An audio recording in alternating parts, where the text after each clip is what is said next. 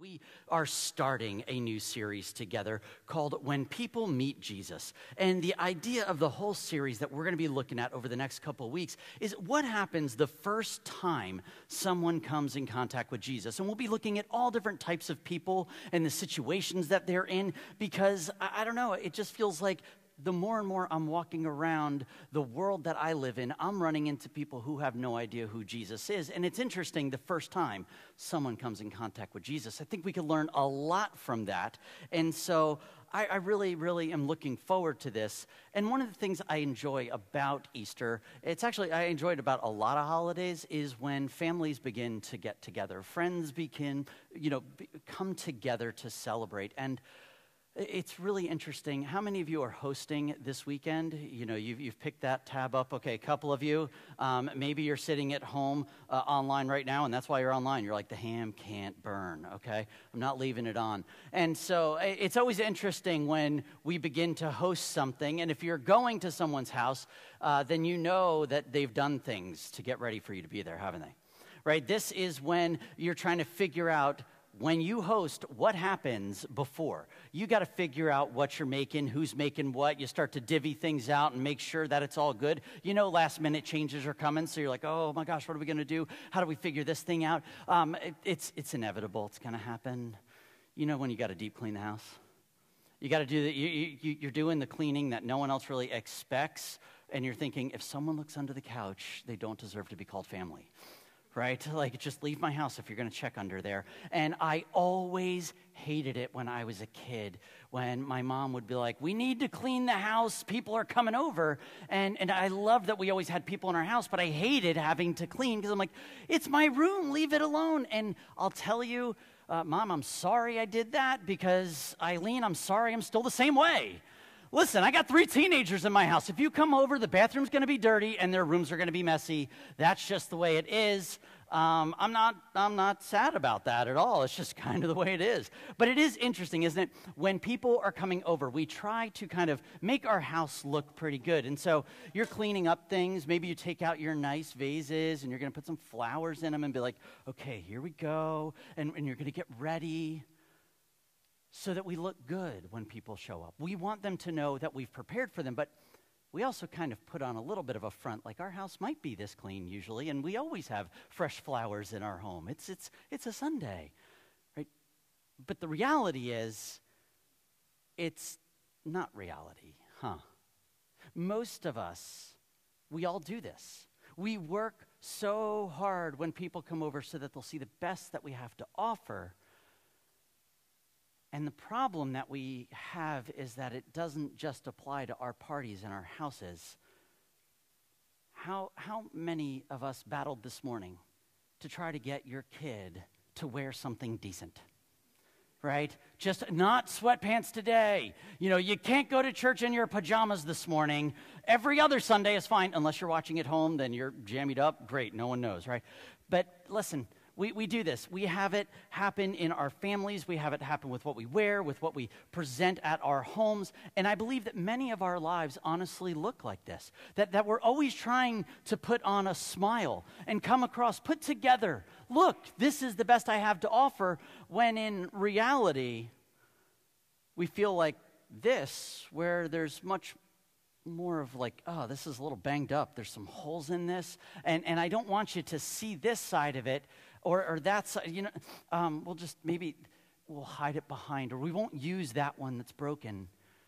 But we try to do this with our life all the time. Sometimes I think that we aim to protect ourselves by trying to look put together when we are just not. Anybody not put together here besides me today? I put my suit jacket on and realized I forgot I busted a button on the top and never fixed it. So, yeah, it's just sitting over there. Like, why not? Uh, listen, we're not nearly as put together as we think or as we present. And the truth is, we are messed up. All of us are. Happy Easter. Isn't that the, the message you were expecting today? Right? We all know this. We do. We know it about ourselves. We know it about each other. But for some reason, we still try to cover it all up and, and this is what I love about Easter. You know what Easter tells me? The story of this weekend, the story that we celebrate about Jesus, gives us a different option than trying to put on a happy face, than trying to present the best of what we think people want from us. The idea that we are celebrating this weekend that changes everything is that I believe that God wants to use our brokenness to be a blessing to others. God wants to use our brokenness to be a blessing to others. And I think that this is true for every single one of us here because I see this in the life of Jesus himself, the life of my Savior. And today, what I would love to do is to look at what happened when a simple centurion meets Jesus. The first time that he meets Jesus, when people meet Jesus, what happens when the centurion next to the cross meets Jesus? And before we jump into the passage that Bincy read for us from Mark chapter 15, and if you have your Bibles, I'd love for you to turn to Mark 15. Um, let me set this passage up for you just a little bit. Uh, Jesus has been going around city to city for almost three years at this point. People are all sorts of enamored with him. And he's had this huge gathering. People are following him. He's preaching and teaching in a brand new way that people are not familiar with, and they love it. And then he's doing all these miracles of feeding people, healing people, delivering them from demons that they have inside them. And, and he's preaching a message of love, repentance, forgiveness. He starts to frustrate people when he begins to love the unlovable, when he begins to heal the sick and he begins to tell people that they're forgiven when everyone in the culture says, You don't forgive people like that. Needless to say, Jesus, in the three years leading up to that passage, has completely disrupted the culture. He has, he has messed with what the norm is in Israel, and the Jewish leaders of Israel at that time have put up for, with him for three years, and they are frustrated. They, they're frustrated.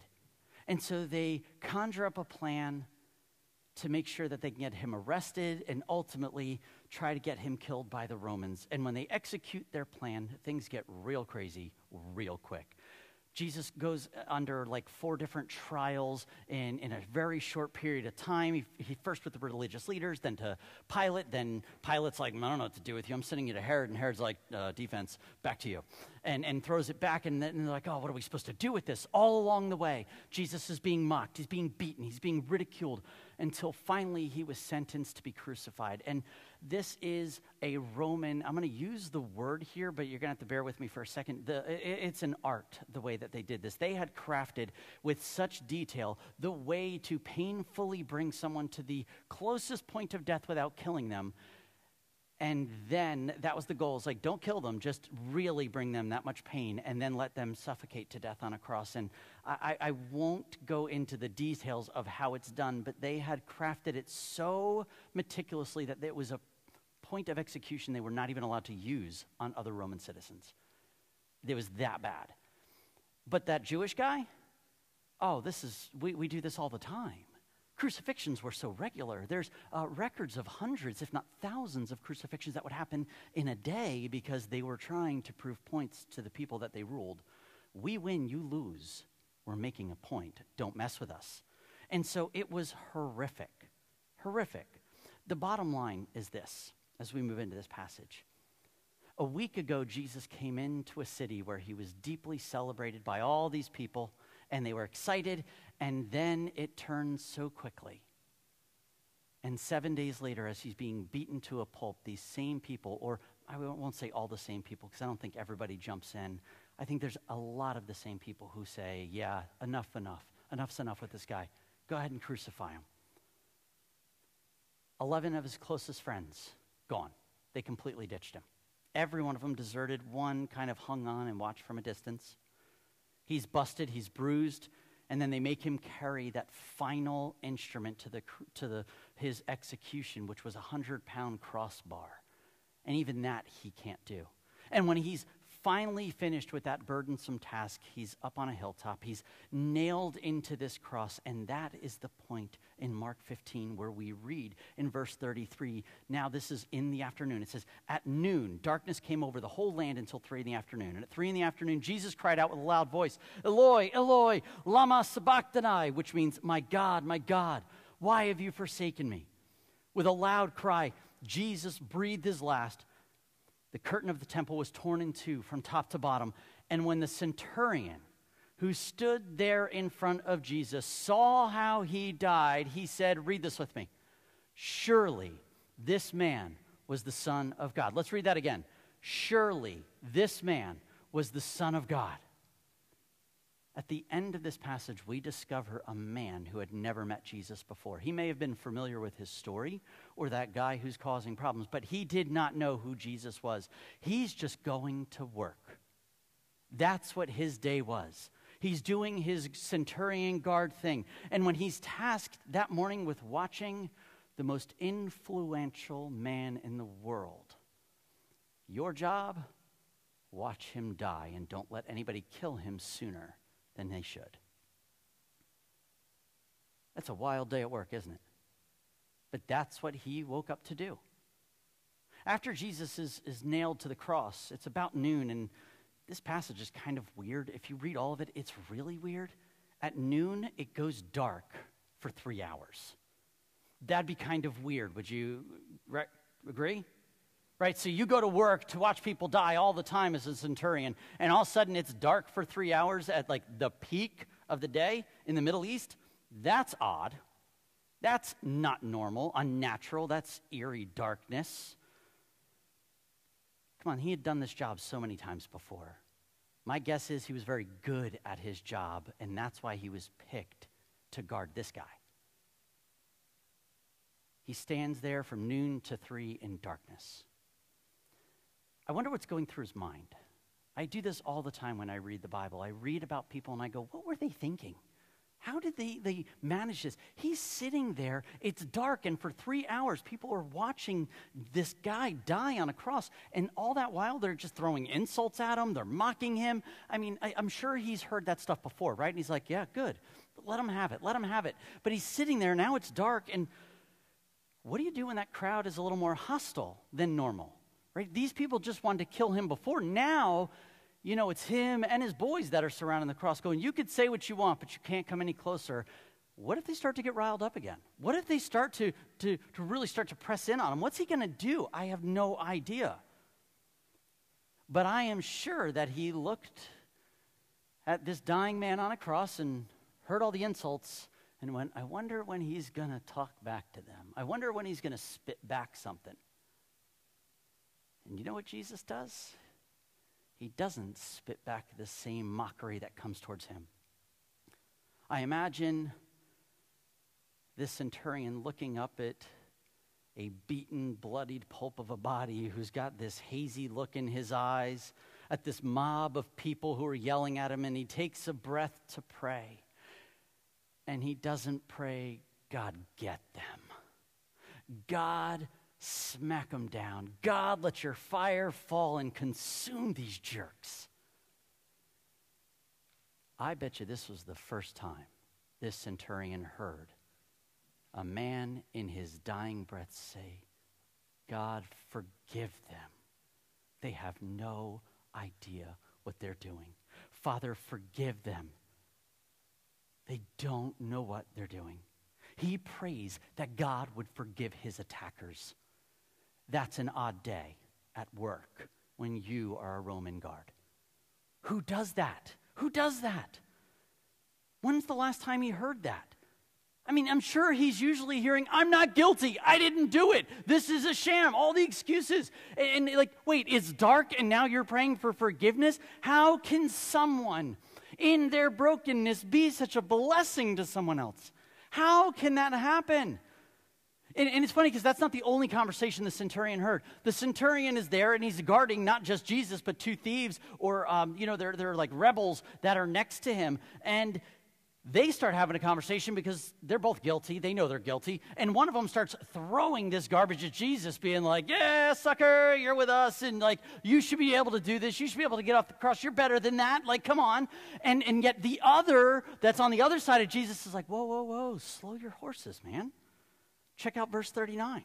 It says that one of the criminals who hung there hurled insults at him. Aren't you the Messiah? Save yourself and us. But the other criminal rebuked him, talking about the other criminal. He says, Don't you fear God? He said, Since you're under the same sentence, we're punished justly. for what we're, and we are getting what our deeds deserve. But this man has done nothing wrong. Then he said, Jesus, remember me when you come into your kingdom. And Jesus answered him, Truly I tell you, today you will be with me in paradise. At the very end of his life, Jesus, in complete brokenness, does not just say, Leave me alone. He meets someone who says, I want to come with you. I want to have what you have. He doesn't fight or yell at the first criminal who's throwing garbage at him. He doesn't try to justify himself. He just looks at the second criminal who understands what he's done wrong and says, Would you come with me?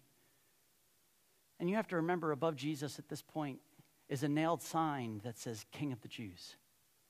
And he says, Would you come to, th- would you remember me in your kingdom? Come, come to my kingdom. What a moment and a picture of God's grace for us today when we look at this. And I guarantee you, this was the first time the centurion had ever heard that kind of conversation. Staring at a sign of a king, inviting a criminal into his kingdom and paradise right after he sat in a place of saying, Would you forgive these people? They don't understand. While he's sitting in complete darkness and brokenness, and this man chooses to use his brokenness to be a blessing to the people who are around him. Remember, God wants to use our brokenness to be a blessing to others. After all of this, the centurion, a highly qualified, seasoned professional, he looks up at Jesus and he knows this is not like any other person that they have ever crucified in all the crucifixions that they've done. And this is radically different. And in verse 37, this is when we hear him cry. He exclaims, It's big, it's bold. In verse uh, 37, it says, With a loud cry, Jesus breathed his last, and, and then the earth shook in Matthew 27, and the rocks split, the tombs are broken open. Now, oh, it's been dark. It's been crazy. Jesus is crying his last breaths, and everything around is going crazy. After all of that situation, I'm telling you now, if, if the centurion's watching this going, this was different, now this is all different, what did I say yes to this morning? Why did they call me to this? It gets uncommonly dark. He's hung on the cross, he's praying for people, and at death's doorstep, beaten, broken, bruised, humiliated, he's done. And both Matthew and Mark tell us that when the centurion who stood there in front of Jesus saw how he died, he said, Surely this man was the Son of God. I don't think this is a passing remark. I don't think this is some casual statement. This paid warrior who's seen hundreds of people crucified stands in front of this crucifixion and says, This is so different. This guy is the Son of God.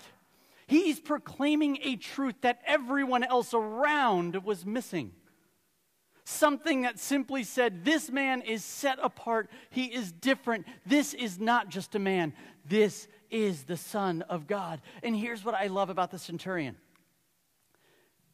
he did not discover Jesus through Jesus' great teachings. He didn't discover Jesus through Jesus' massive miracles. Do you know how he came to understand Jesus as the Son of God? In Jesus' death. There's no resurrection at this point. There's no pretty ending. We always jump to Sunday because we're so uncomfortable with Friday. We love to celebrate the resurrection. We hate to talk Good Friday. I don't want to, I don't. What makes this so good? Because even in Jesus' brokenness, a man can stop and say, That right there, that's so different. This is the Son of God. He is different. And it's in Jesus' brokenness that this man receives his blessing. Let's be real. They all questioned if Jesus was going to resurrect at this point, right? No one really knew. And even after his resurrection, three days later, we celebrate this. We're so excited about it. He resurrects and he has this glorified body.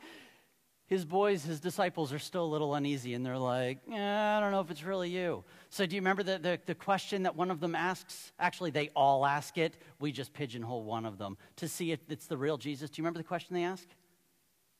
Someone give it to me. Come on. Yeah, come on. Let me see the holes. Let me, let me see. This sounds kind of gross, doesn't it? Right? Well, in John chapter 20, this is what Jesus' best friend says. Eight days later, the disciples were together again, and this time Thomas was with them. The doors are locked, but suddenly, as before, Jesus was standing among them. Okay, that would have been sign number one. He's not here, now he's here.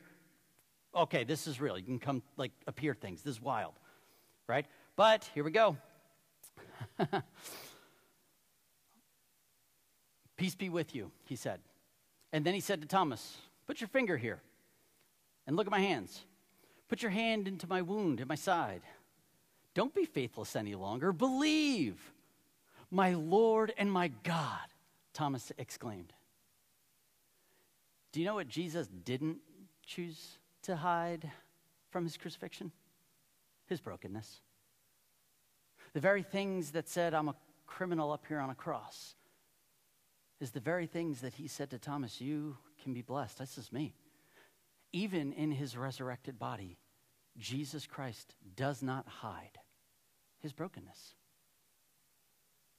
He puts it on display to encourage the disciples, to encourage his followers, and it's through his brokenness that they realize this is who Jesus really is.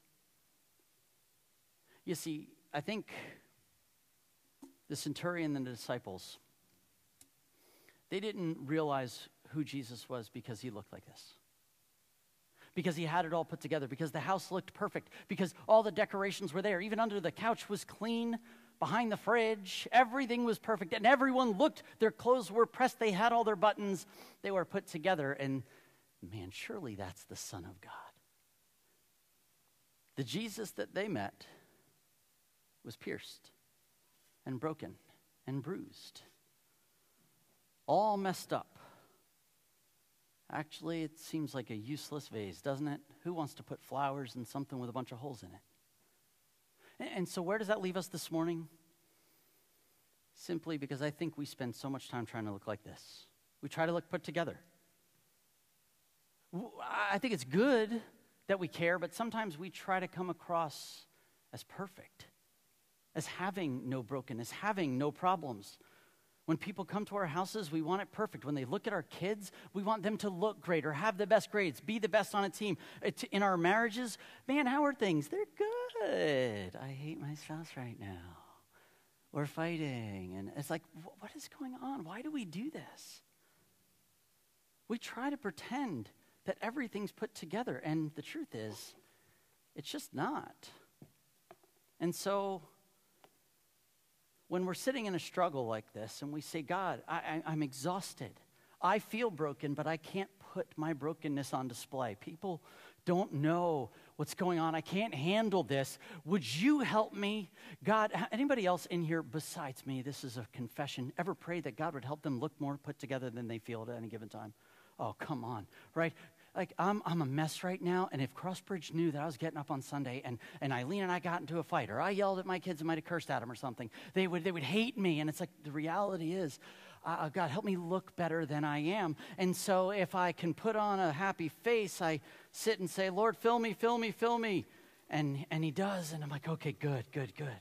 But nothing's changed has it Nothing's changed. I'm still trying to look great. And I'll just sit and say, okay, I, that was refreshing. That felt great. Do you know where that leaves me now? Filled, which is awesome. Do you ever leave water in a vase with flowers? You never, you never go back to change it? What happens to it? Yeah, it is nasty. Like you could skim things off the top and probably sell it to a Whole Foods store, right? And you're like, oh, that looks like healthy. I'll sell it to people. Why not? If you do this, count me in, all right? If that water just sits, it begins to evaporate. It begins to lessen on its own just because of nature. And then you get that film and that nastiness, and the flowers that you're hoping to keep so fresh begin to do what? They just begin to die because they need something fresh. They need to be trimmed we need new water. I'm not sure where you are right now, and, and I want to encourage you by simply telling you today no one expects you to be perfect. You may put that pressure on yourself, but I'm going to ask you to stop because I don't think that's the way Jesus wants us to come to Him because that's not the way He came to us. He came as perfect, but His life ended completely broken. And that's where the blessing lied. For not just me, but for so many around us. I, I think that God actually wants us to look more like this. I think God wants us all banged up and bruised. And I know that that's probably really weird for some of you to hear this morning. You're coming on Easter and you're like, celebration, this is exciting, this is going to be great, and we're going to be pumped up. And, and, you're telling me to, to be okay being broken and to being bruised and having all this stuff? Yes, I am. Welcome to Crossbridge. Welcome to Crossbridge, where we expect that you're messed up. We just expect it. Why? Because that's reality. You are broken. You are so broken. And there is nothing that you can do on your own to find healing. You can sit here and say, I'm going to fill up and, and, and I'm going to be good to go. I can do this. I can do this. I can do this. I can do this. Guess what? No, you can't. You can't. But in our brokenness, what's so great is we could say, God, fill me, fill me in my brokenness. And what's your brokenness? What's it look like? I don't know. Maybe your brokenness this morning, maybe it is your marriage. That's where you're feeling so frustrated. Maybe it's the way your family looks right now that you never expected it to look like this. You never thought you'd be in this situation. Maybe it's something that happened when you were a kid that you still cannot get over, and you're thinking, I should be through this by now. Maybe it's a struggle that one of your kids is happening, having, and you're trying to hide it and being like, no one will understand. No one gets this. And yet there's so many parents around you going, I need someone to talk to about this. I don't know what to do. I'm just as confused. I have no idea. Maybe you're a teenager right now and your whole life feels broken. Your whole life feels like I have no idea who I am and everyone expects something of me. So I need to try to work harder to be put together so that the colleges accept me, so my parents get off my back, so that, you know, at youth group, I seem like I'm coming together right now. Man, we are a mess, aren't we? What I love about the gospel of Jesus is that we know that God uses our brokenness for what? For a blessing. And so when we wrestle with our own issues and say, God, I got, I got a mess on my hands. Can you help me? Would you pour into me? And you know what he does? He pours in. And as he pours in, we begin to find that, wait a second, the very things that I thought disqualified me are the very things that are pouring out on the people around me. The stories that I'm trying to hide, the stories that I'm trying to say, I don't know what to do with this. God says, You don't have to. I could do far more through that than you could. Just trust me.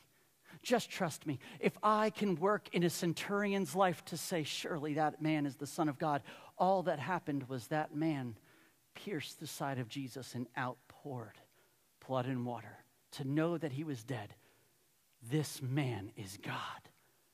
This is the King. And so this morning, I just want to ask you where are you? Are you trying to keep all put together on Easter and say, look, look, I feel great and I look great, but on the inside, you feel as stale and fill me off the top as possible? You don't have to pretend anymore. You don't have to. And I'm not saying go share all your brokenness with everybody. That, that would be a whole different kind of nightmare. Amen? No one wants that. But stop trying to be perfect. There's only one perfect human who ever lived, and he died so that we could be broken. He was broken for our healing. We believe that Christ can bring healing to your brokenness I say that, I believe it at the core of who I am because I would not be the man I am today without him. When I met Jesus, I was as broken as could be. I still am. But boy, has he brought healing to my life in ways that I wish I had time to tell you. Let's get coffee. I would love to tell you. He's changed my life. He can change yours too. But will you have the courage in front of a mocking crowd in front of a giant group of people throwing insults at a man on a cross to say, Surely this man is the Son of God, and I will trust that in his brokenness, he could do something with mine. And if you're like, but what does that mean? What do I do with this? I, I, get it. There's so much walking out of our faith that we take steps to look like Jesus in all different ways. And just because you trust him doesn't mean that all of a sudden everything gets plugged up. If you follow Jesus for a long time, it's a long journey, isn't it? But it's so worth it. And so if you're here this morning and you have not placed your hope in Jesus, I want to give you a chance to do that right now, to proclaim, surely he's the Son of God. And sometimes it's helpful if you've never spent that time praying or asking God to help you with anything other than to look good, then let me pray. And if you would just follow along, you can pray with me. And why don't we all just pray together? So this way, if there's someone who's like, I'm uncomfortable, I want to do this, but I don't know, let's pray together. Would you follow me in prayer out loud this morning? Jesus, I need you. I'm broken. I need you. I trust you, Jesus, that you died for my sin, that you rose from the dead, and you paid the penalty for my sin. Would you fill me with the Holy Spirit? Help me understand who you are and take steps to look like you. God, help me have grace on myself, on those around me so that I can love like you. In Jesus' name, amen. Amen. If you prayed that prayer with us this morning, I would love if you would just find me afterwards. Let me know or drop it on the Connect card that's there and put it in one of the boxes in the back to say, hey, I would love to figure out what walking looks like. And if you're here today and you follow Jesus as your Savior, as your Lord, as your Master, and you want to look like Him, at Crossbridge, can you do me a favor if this is your home church? Can you be broken with me? And let our brokenness be the very thing that brings hope and healing. As we are being filled by the Holy Spirit, it would pour out to those around us and they would say, You're really messed up. And it's yes, but I am forgiven. Every day I lean on that. And this is the thing that we celebrate as a church every single week when we celebrate communion. If you're a guest with us, we celebrate communion every week because we believe the words of Jesus when he says, When you gather, every time you gather, eat and drink and remember me. So we remember him that when he was celebrating Passover, just like this Wednesday, when he was celebrating Passover, he made it to the third cup of the Passover Seder, which is the cup of redemption. And he said, This cup represents my blood which is poured out for the forgiveness of sins, that we've been redeemed. So when we mess up, we've been redeemed. That's the great news. And then he, and he holds up bread for them, and, and the bread that they would have that represented the slavery that they were in, that it was so fast that they had to leave, that they, there was no yeast. And so it was like we had to run out. And he says, Yeah, that story of you running, of trying to get out, of your rescue, that's the story of my body that will be broken for us, in this brokenness we find healing. So we remember Jesus today through communion, and we have set up two communion tables at the front, one in the back as well. And we would encourage you, if you have placed your hope in Jesus and your desire is to follow him, would you come and take communion together as a family? We surround the tables, and there's also some pre-packaged there, and it's all gluten-free. And if you um, have not trusted Jesus, we would encourage you, please hang back, sit back. No one's going to judge you at we would encourage you to just kind of hang back in this time. So would you stand with me? Jesus, thank you for blessing the cup, blessing the bread, saying, This is my body and my blood. And we eat together, drink together, celebrating and elevating your brokenness and your victory through resurrection in Jesus' name.